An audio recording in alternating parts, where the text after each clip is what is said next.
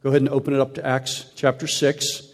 and we're going to go back to Acts chapter 6, verse 1, although I'm going to hold in reading that until I'm a little deeper into the message.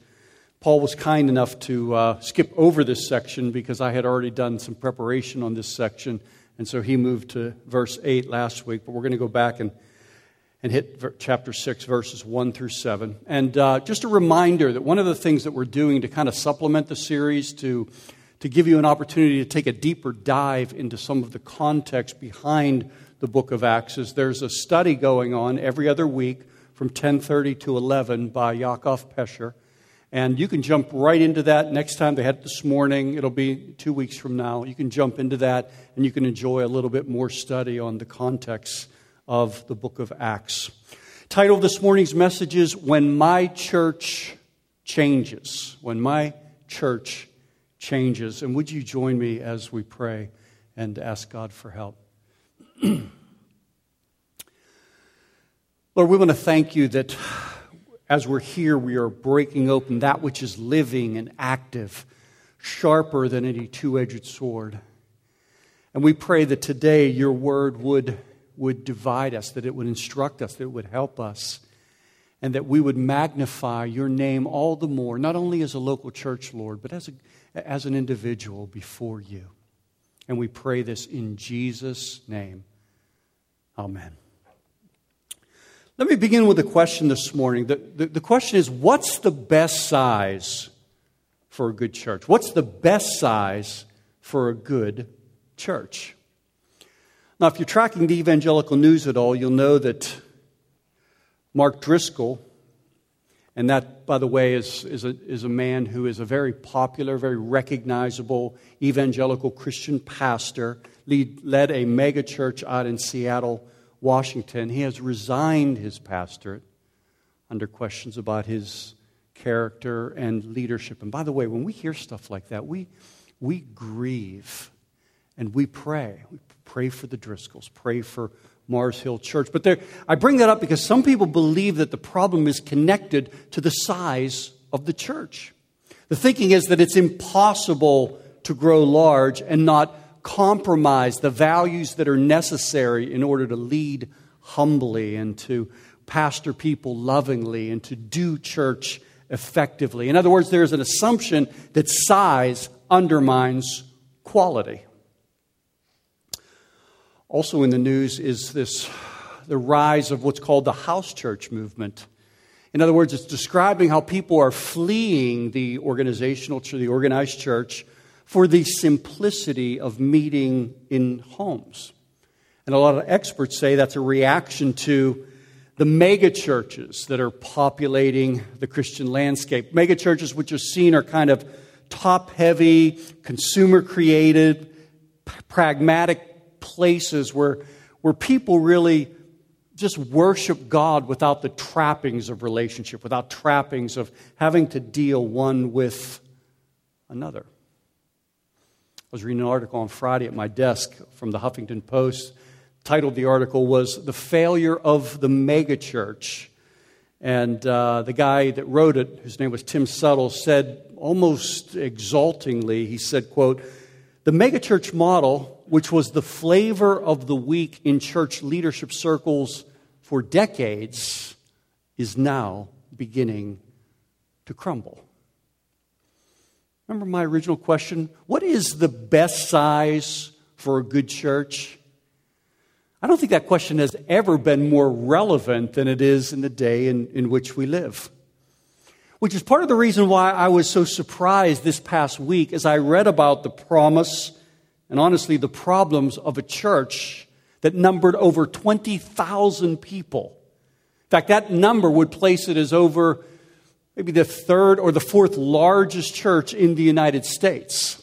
That is, if it were in the United States. This church started in a metropolitan area. It was distinguished by its diversity. It, was, it grew not through the sheep shifting from one congregation to the next congregation, which is so common, particularly in the American church, but this church grew through conversions that were taking place as a result of evangelism but the report that I read also described some problems that they were encountering. There were growing complaints among different groups within the church. There were charges of favoritism by one group towards another group. It was a church that had programs to support the needy, but those programs weren't working so well. In fact, they were in disarray, and as a result of the lack of organization, people were suffering. It's interesting that the most common critique of the large church is that it's too cold, it's too programmatic, it's too corporate. You know, it is to large churches what hate speech is to those who believe that marriage is only between a man and a woman. In other words, it's a standard critique that comes with the territory. But according to this report, this particular church was hardly corporate or programmatic. That wasn't the problem of this church at all. This was a large, disorganized church. And if you're curious about the church that I'm talking about or the specifics on this mega church, like its location or how its problems were resolved, well, let's just go together to Acts chapter 6 and let's read about this local church beginning in verse 1. Now, in these days, when the disciples were increasing in number, a complaint by the Hellenists arose against the Hebrews because their widows were being neglected in the daily distribution. And the twelve summoned the full number of the disciples and said, It is not right that we should give up preaching the word of God to serve tables. Therefore, brothers, Pick out from among you seven men of good repute, full of the Spirit and of wisdom, whom we will appoint to this duty.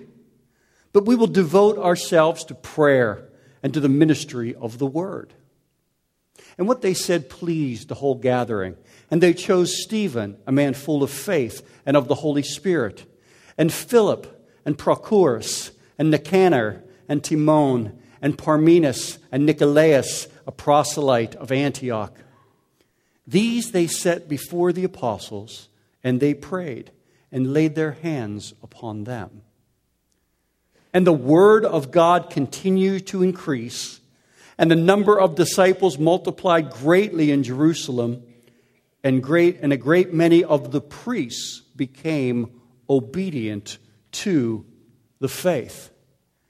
So, this is describing a very large church very early in Christianity. And what I want to do together is I want to look at some of the lessons that emerge from examining this large church, from just studying it together in the sixth chapter of Acts, and see what are some of the, the, the first lessons that we glean from life in a large church. So, let's look first at number one that the gospel instigates change. That's my first point. That's the first lesson that the gospel instigates change. So, what we're doing here is we're, we're, we're thinking about the big picture of how chapter 6 sits with the entire, within the entirety of Acts. Because Acts is a record of what happens when the gospel, by the way, when I say the gospel, I mean the, the good news of the life, death, and resurrection of Jesus Christ. What happens when the gospel is unleashed in creation. See, the gospel is presented in Scripture not just as a body of facts, but as a living, active power that is at work in creation, pushing back the effects of sin, pushing back the effects of fallenness. Paul told the Romans that the gospel is, quote, the power of God unto salvation for everyone who believes. Romans chapter 1, verse 16. He told the Corinthians that the word of the cross, which, by the way, is kind of just shorthand for the gospel, the word of the cross is folly to those who are perishing, but to us who, who are being saved, it is the power of God. He said to the Colossians, Of this you have heard before in the word of truth, the gospel, which has come to you, as indeed in the whole world it is bearing fruit and growing. See, when the, when the gospel is described in the New Testament, when the gospel is described by Paul, it's not this stagnant body of information, but it is presented as something that's almost a separate entity. It's personalized, it's a dynamic, uncontainable force that God has unleashed and released into the world. And the gospel comes upon a person and actually affects the change that it calls for within the person. So, if you've ever read or studied the Old Testament at all, you know at times that the prophet would stand up and he would prophesy the word of the Lord. And it would be the word of the Lord. The word of the Lord would come and it could actually produce the change that God wanted because it was the word of the Lord. In the New Testament, the word of the Lord is a person. God became man. And the word of the Lord continued through the Holy Spirit and continues through the announcement of the gospel so that it creates the very thing that it called for. I brought a quote with me by Dwight L. Moody, who once said, quote, The gospel is like a lion. Just open the cage door and get out of the way. So, as we're trying to reach people within our communities, we're trying to reach our one life. For the benefit of the guests, one of the goals of this series is to just, rather than focusing the application of the series on the nations, we want to focus first just upon where we live and who we live with and the people that don't know Jesus that we're interacting with every day. So we're just saying, Lord, give us one life as we study the book of Acts. So as you're focusing on one life, just remember that it's the change is going to come not through the slickness of your presentation, not through delivering them to the right event, but it's going to come by opening the cage door and letting the lion out and seeing the gospel do the work that only the gospel can do. So we come to Acts chapter 6 and we're observing the church in Jerusalem and we're seeing the Jews and the Hellenists together. Now, the Hellenists is a word that's used here. That simply means the Greek speaking Jews, and they're all together in the same church for the first time in human history. And what's happening is we're seeing how the gospel is all of a sudden beginning to instigate change among the people of God. And it's pushing these converted Jews that lived within Jerusalem who spoke Aramaic to begin to accept the Hellenist Jews, those that had come for the Passover and were converted, but are from other areas and they speak Greek. It's pushing and it's pulling them together in the context of one fellowship. And so what's going on here is that the boundaries of the Christians are beginning to be stretched out, to being pushed out. Walls of bias that had existed for centuries are beginning to be attacked by the gospel work within them. And this is incredibly important. This is an incredibly important development in understanding the flow of Acts because as we come into Acts chapter 6, this is not a chapter that's primarily about church growth. It's not primarily about leadership or about widows. It's about how the unconquered gospel breaks beyond the borders as it marches towards the Gentiles. It's, it's, it's what, what the book of Acts is about. It's, it's about the fulfillment of Jesus' word in Jerusalem, Judea, Samaria, the uttermost parts of the earth. And so it's about how the gospel breaks out beyond borders to go forward into the world. And what we begin to see is that, that in order for that hap- to happen, there has to be change among the people of God. That there's a sense where the work of the Spirit is, is deconstructing an entire worldview among some of the Jewish believers on, on who God is, what values they should live by, on what, what religion really is. And that's happening as God is bringing new and different kind of people into the church. And that's always been the way it was. That's always been the way it is that God begins to change the people of God and stretch their borders as He brings new and different people into the church. And so there's this sense where the gospel creates growth, growth creates problems, growth begins to push the leaders to rethink how they're thinking about God, to rethink how they're thinking about what God values, and to begin to think outside of the little box they had for who God was and how He worked. And so they had this problem. Some of the, some of the widows were not being fed. And, and in response to that, they do something that's kind of surprising. They, they appoint these Greek speaking leaders. So the significance of verse 5 and the names that are written there are that each of those names are, are Greek. So what they're doing is they're reaching beyond the Jerusalem Jews and they're appointing these, these Greek speaking leaders so that now the Hellenists have a stake in the leadership of the church. The Hellenists are now owning the church in a whole new way. But the big picture of what's going on is that the church is, is all of a sudden it's, it's flexing, it's adapting, it's changing because where the gospel goes, change comes. When the gospel arrives, change is here to stay. And you know what? That can be a frightening thing sometimes. Because we don't always like to change. And yet, when the gospel comes and does its dynamic work among the people of God, it always brings change.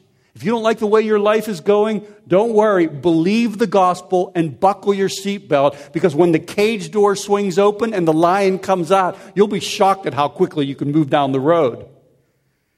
Because the gospel brings change. And, and again, that can be that can be unsettling for some. Change is something we like to avoid sometimes. We like our life the way it is. But the good news of the gospel is that the God God is always working through change to bring about His good thing in our life. We don't always perceive that it is good, but the gospel is always bringing good, even when it's calling us, even when it's challenging us to change.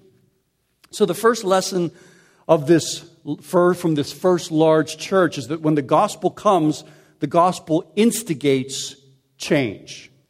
Here's lesson number two as churches grow, needs surface. As churches grow, needs surface. So we, we see this kind of interesting progression as Acts is unfolding.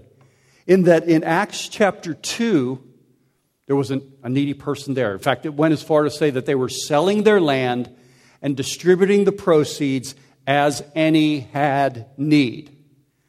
In Acts chapter 4, it says more specifically, quote, there was not a needy one among them. And then all of a sudden, we smack into Acts chapter 6, and there are needs all over the place. And the, the, the Hebrew Jews, or the Hellenist uh, Jewish widows, were not being served food and they were not being served in the way that they expected and the way that they should have been. And all of a sudden, there are these needs that are taking place. So, so two significant developments emerge in Acts chapter 6. There are unmet needs, and the people ain't happy. And so it says they are complaining. The Greek word there literally means murmuring. In other words, the New Testament church is starting to look more and more like church, isn't it? It's starting to look like every other church in the world. And so the disciples call a meeting, an important meeting. In fact, imagine for a second that you were invited to this meeting. You know, you're a member of the church and you've heard the complaints circulating, and there's a family meeting that's being called, and you too are concerned about the widows, and you know that the ball's been dropped, and you know that the disciples themselves, the apostles, have been serving the widows, and there appears like they're not doing a very good job. And so you go expecting an explanation. You go, in fact, expecting an apology. In fact, you want a written public statement of regret. And here's what you get. Read verse 2. And the twelve summoned the full number of the disciples and said, It is not right that we should give up preaching the word of God to serve tables. It is not right. I mean, the Greek word there is arestos. It means pleasing to God. It is not pleasing to God for us to serve the widows. Where does that come from? You know, let, us not move on too quickly here without imagining the impact of that because these are widows. Apart from children, apart from babies, the most vulnerable group within any society. And people are watching the apostles carefully. How will they deal with this? In fact, their, their leadership will be measured by how they respond to this because it's widows. My dad died years ago. My mom is a widow. One of the things I know is God listens to widows. God pays close attention to them. Everybody pays close attention to them. This is a group of people that were cared for daily by John and Peter and James. But what's happening here in the book of Acts is that we come to a moment where the apostles begin to model what true gospel leadership is going to look like in the New Testament. And they determine that we have to be used ourselves in a more strategic way, which does not mean that the widows are not fed, but it means we have to begin to delegate ourselves, delegate some responsibilities that we might give ourselves to a more strategic task. In fact, that we might meet a set of needs that the widows have that they're not even perceptive to. We've got to give ourselves to preaching and the Word of God. We have to give ourselves to, to, to, serve the widows, but to serve the widows in a different way than everybody else expects that we will. We have to serve them spiritually. We've got to preach the Word. We've got to pray for them. You know, it's amazing to me where the, where the apostles throw the accent for how to use their time in the church here in Acts chapter 6. Here in this defining moment of redemptive history. And it makes me wonder do, do I prioritize, do we prioritize our spiritual needs in the same way the apostles did? You know, the, to the apostles, the most important thing they could do for the people of God, the most important thing they could do for the widows was to preach to them. Even more important than feeding them, they wanted to give themselves to a higher goal to feed the spiritual needs of the widow because preaching the word of God was so important. Is it that important to us? You know, it's no coincidence that the apostles are being pulled between the widows and the word of God because both are serious needs within the local church. But the decision they come to is yes, the widow's physical needs must be satisfied, but not by us. Yes, the widow's needs must be satisfied, but we are called to serve another set of needs that the widows possess. So, in the sixth chapter of Acts, we discover that God prioritizes needs a little differently than most of us are tempted to do. You know what? There are, there are probably few words that are more elastic than the word need within our culture. And if we're honest, we would acknowledge that we are a culture that is driven by satisfying our needs. And advertisers recognize this, and advertisers exploit this. It's why we are constantly told that we need a bigger car that we need a better deodorant, that we need pizza, that we need a vacation. Because the vocabulary of need has kind of crept into our language. And in so doing, it's created a kind of subtle exchange where what we want, what we desire, is now recast as something that we need. So we no longer say, I want, I, I desire. We say, I need a larger home. I need respect from you. I need sex, or whatever it might be.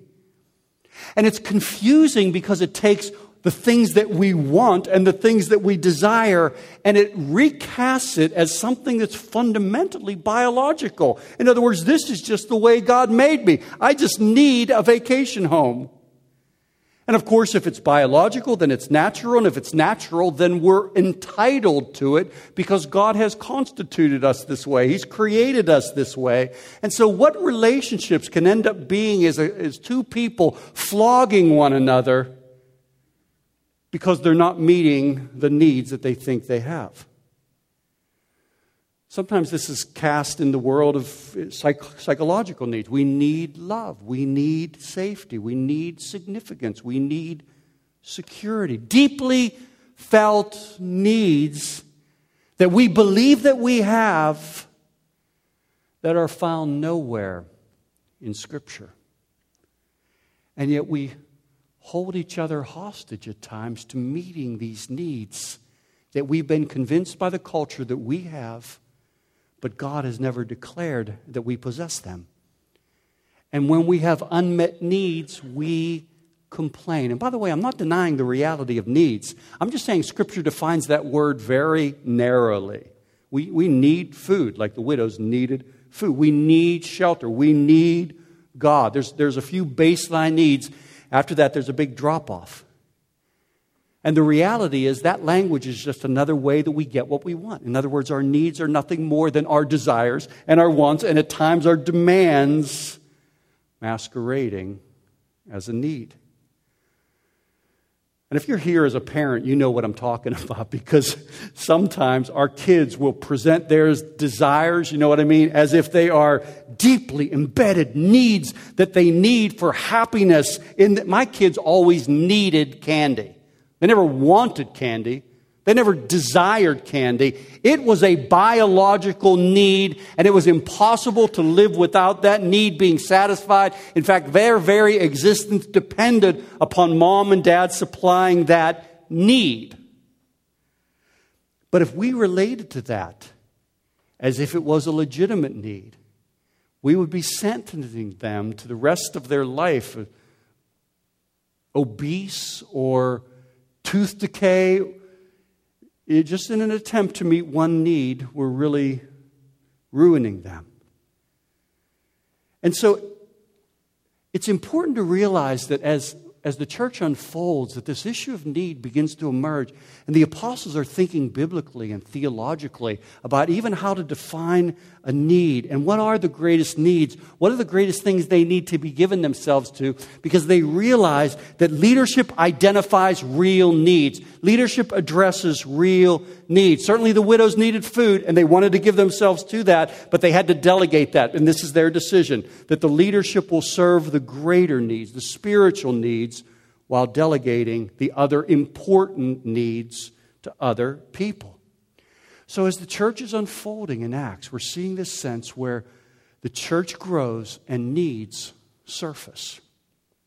And then there's the third, and this is my final point, that as the church grows, methods change. Methods change. So the undercurrent that runs through Acts and is certainly embodied in Acts chapter 6 is, can be summarized in a statement that I'm sure you've heard many times constant change is here to stay. Constant change is here to stay. And we can see that simply in the first six chapters of Acts. Do you remember in, in, in the beginning of Acts, there were 120 people gathered, Acts chapter 1. And the Spirit of God is poured out in Acts chapter 2. And Peter preaches, and then 3,000 people were saved. We've, we've joked about that a little bit. But it didn't end there because in Acts chapter 4, another 5,000 men were saved. That's not even counting women and the kids in children's ministry. That was just the men. So figure that's another 10 to 12,000 people that are saved. And then by Acts chapter 6, that congregation has grown even more. Now, so you can just imagine the complexity that was foisted upon that new body of believers. I mean, some of you know what it's like to add one child to a family, how disorienting it can be, how disruptive it can be. What would it be like to add thousands of people to one congregation in a very short period of time? Well, one of the things that they're finding out is that how they dispensed care for the widows, for instance, had to change. That the apostles had to be repositioned so that the widows could still be fed, but something more important would take place as well. And that is the spiritual needs of the people would be met. And, and, what we're encountering in Acts chapter, Acts chapter 6 is a, is a kind of defining moment where this living, vital, vibrant organism all of a sudden needs to organize itself even more. You know, Abraham Kuyper once called the church an organized organism. And that's what's happening is the church begins to organize itself. See, if your view of, the, uh, of a great church is the idea that people just kind of spontaneously gather and the Spirit of God moves, and to you that's the highest form of spirituality, And I want to encourage you drop into the book of Acts and read some of the things that go on in Acts because in Acts they, they knew the specific number of converts, and it was important for Luke to record that. They had money collected, they had meetings organized, they had needs, they were distributing food and distributing money. So, it, so that means that there were systems and organization and procedures and administration, and all of those things were viewed to be good and wise and natural. And I think, I think there's something inside of us that at times can almost feel like that. To, to think in those terms or to talk in those terms is, is to move away from the Spirit of God. In fact, there's a, there's a part of us that can just romanticize the early days of our, our Christianity because it was just wonderful to not have to deal with the burdens and challenges and organization that came with a, a grow. Wasn't it nice when we didn't have a building to deal with, or we didn't have budget problems, or we didn't have the kind of problems that come with change and the Spirit of God moving among us. We can feel like, oh, that was just so, so pure. We didn't need a website. The Spirit of God would tell us when to meet. The Spirit of God would tell us where to meet. Remember when, back in the days when fellowship group lasted an entire week, nobody wanted to go home the way they want to go home today. Children's ministry, those kids led themselves, changed their own diapers. The Spirit of God was at work in powerful ways. And, and there's part of us, you know, we can kind of, well, you know what I'm talking about. We, we can just memorialize the, the simplicity, not realizing that with growth, organization must come. With growth, administration must come. I remember being in college and coming to a place where I realized, you know what, I, I can't just keep in my mind the things I need to do. I, I remember like the day where I realized I have to start writing this down. And, that, and there was a sense where that was like I was taking a step forward in growth because I was needing to organize my life because growing up means organizing out.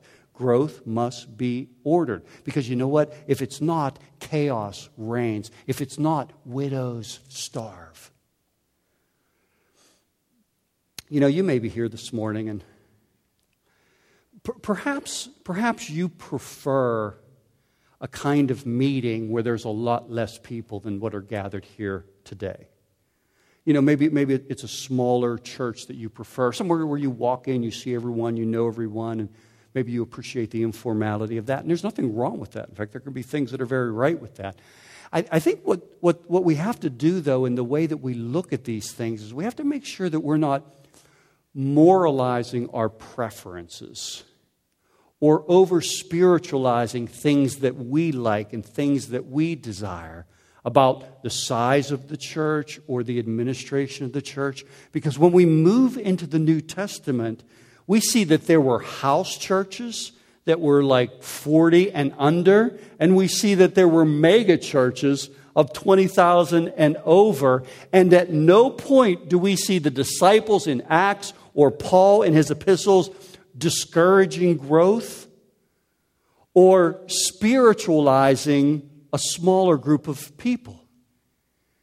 And, and by the way, just so you know, if if, uh, if you've ever met a pastor of a small church, you're not meeting somebody who's praying that the church remains small. You're meeting somebody who, behind the scenes, is crying out to God, Lord, grow this church. He's praying that the church will grow bigger. Because there's a sense where growth is biblical. It doesn't mean that a church is always growing. Sometimes the greatest sign of a church is that it's shrinking because of the way that ministry is taking place, the word is being declared, and there can be a refining and a pruning before there's an expansion. So we don't want to deify growth. But there is a sense in general where the pattern of Scripture is growth is biblical, growth is organic, growth is good. You know, prior to coming um, down to Tallahassee and being a part of Four Oaks, I only had two church experiences as a Christian. I was five years, Kim and I were five years in a church in an, in an area. It was a small church, it was about 100 people. And then 27 years in a church in Philadelphia, a large church. And I remember leaving that small church and feeling like my heart was left in it because we loved that experience. And it was my first church as a believer. You know, I think, there, I think we have attachments to our first church experience because God meets us in such a unique way and establishes us. And there's part of our heart that will always be back at that first church. But I remember that, you know, it, it, felt like the feeling of belonging would be unique to that small church environment. So I arrived in this larger church thinking, oh, no, it can never be like that. And so we moved to Philadelphia and began to get involved. And I began to notice that the, the opportunities for relationship were pretty much the same I, in this large church as they were in the small church. And I began to realize that there were certain myths that I had about a larger church that God through the grace of His Spirit, was exposing. And, and maybe you've embraced these myths too. Here was, the, here was one of them. The first myth was that, you know, large churches are such an American thing. You know, everything in America has to be big, doesn't it? We need big houses. We need big Macs. We need big gulps. Even our drinks have to be big. But, but we have to realize that when it comes to church, that, that that very assumption, because it's big, it must be American, that very assumption can be an Americanized way of thinking because there are more church, large churches outside of the United States than inside of the United States. In fact, if you Googled right now top 20 largest churches in the world, all of them would be outside of the United States Africa, Asia, Latin America. So that idea of large churches are such an American thing, I realized, okay, that, that, that's not true. Here was another myth. It's just easier to get to know people and to build relationships in a smaller church. So moving from, from our small church to Philadelphia, I began to realize that, that my relational grid, my relational network, what I needed to kickstart relationships was, was pretty much the same in the large church as it was in the small church. I mean, you might have to connect, you know, you might have to work a little harder in a large church to, to, to connect in, which is why, by the way, we have small groups here. But the point I'm trying to make is that our relational capacity doesn't change with the size of the church. It's not like, you know, we have in a bigger church, you have a smaller relational capacity, in a smaller church, you have a larger relational capacity. No, I mean, you know, in life, if you've got three or four close friends that you're living life with, you're doing pretty well. And if you're in a smaller church, it's about the same. And so we can't have these assumptions that can make us, you know, that can, can, can make us think we have needs that Scripture says we don't have. And the question that raises is hey, not, not large or small church, but are we involved in the church? Are we involved in a way that we're building relationships? Here was the last myth that, that, that a healthy church has a single leader, a single, you know, that dynamic, charismatic, celebrity type guy who drives the ministry into the future. Well, you know, when I read this text in Acts chapter 6, and this is not the only time this emerges, this is all over Acts where we read about the 12 leading together. Or they appoint not one to respond to the problem of the widows, but seven men together. We look at the presence of team ministry in the text. See, in the, the study of Acts shows that God called teams to lead local churches, which is why elders are almost always, I think is one exception, almost always in the plural in the New Testament because God established elders, plural, to serve the local church. Leadership in the New Testament was always shared among some, not simply among one. And then those people that shared leadership would put forward one who was gifted to lead and to organize and to serve and to care. We call that person a lead pastor. That's, that's Pastor Paul and he would provide that, that leadership. And there's a sense where when you have that kind of arrangement that a team protects the church from the tyranny of the, of the celebrity pastor. It, it really it broadens the base of wisdom because the multitude of counselors are always more effective than the genius of one person. And it, it, it pushes men that are in team to have to apply the things they say they believe because they're walking together. It's not just this one guy who's the celebrity, but, but they're having to be humble. They're growing to be humble because they have to be humble towards one another. They're living in accountability because they're in relationship with one another. By the way, you know, if you want to know if somebody's humble, I mean, if you, know, if you want to know if I'm humble, I, I don't think I am humble, but I'm, I'm gr- trying to grow in humility. But if you want to know if I am humble, you, you talk to my wife, talk to my kids, and talk to the team. And those people that are in orbit around us are the best ones to comment on that. And so there's this big shakeup in the Jerusalem church. And all these things are going on where, where, where their needs are being revealed and the church is growing and it's expanding. And, and, and you wonder, well, what's going to happen as a result of all this? Does it, does it implode? Was it some kind of scandal? Did, did the Daily Jerusalem read Widowgate across the front page the following day? Well, look at, look at verse 7. And this is where we're going we're going to end. And the word of God continued to increase and the number of the disciples multiplied greatly in Jerusalem, and a great many of the priests became obedient to the faith. See, when, when leaders order what God blesses, and when the church is flexible to change, growth often happens because it's not about size, it's not about preferences, it's not about roles, it's about people finding their place and becoming a church that works together for the glory of God and begins to serve for the glory of God. And, and, and I brought one last quote because saying that reminds me of another church, and I'm going to end with this quote where in the 1800s, a church named Metropolitan Tabernacle, which was led by a guy named Charles Spurgeon, it was once said of, of Metropolitan Tabernacle, quote, the Metropolitan Tabernacle was not, as some have assumed, merely a highly popular preaching center. The tabernacle was a great working church. It wasn't that it was large or small. It wasn't that everybody's needs were being met. It's that it was a great working church. And as I read Acts chapter 6 and I think about us and I think about what God wants to do among us, my, my prayers, may God help us not to aim for being big, not to aim for being a popular preaching center, but just quite simply to be a great working church for the glory of God. Let's pray.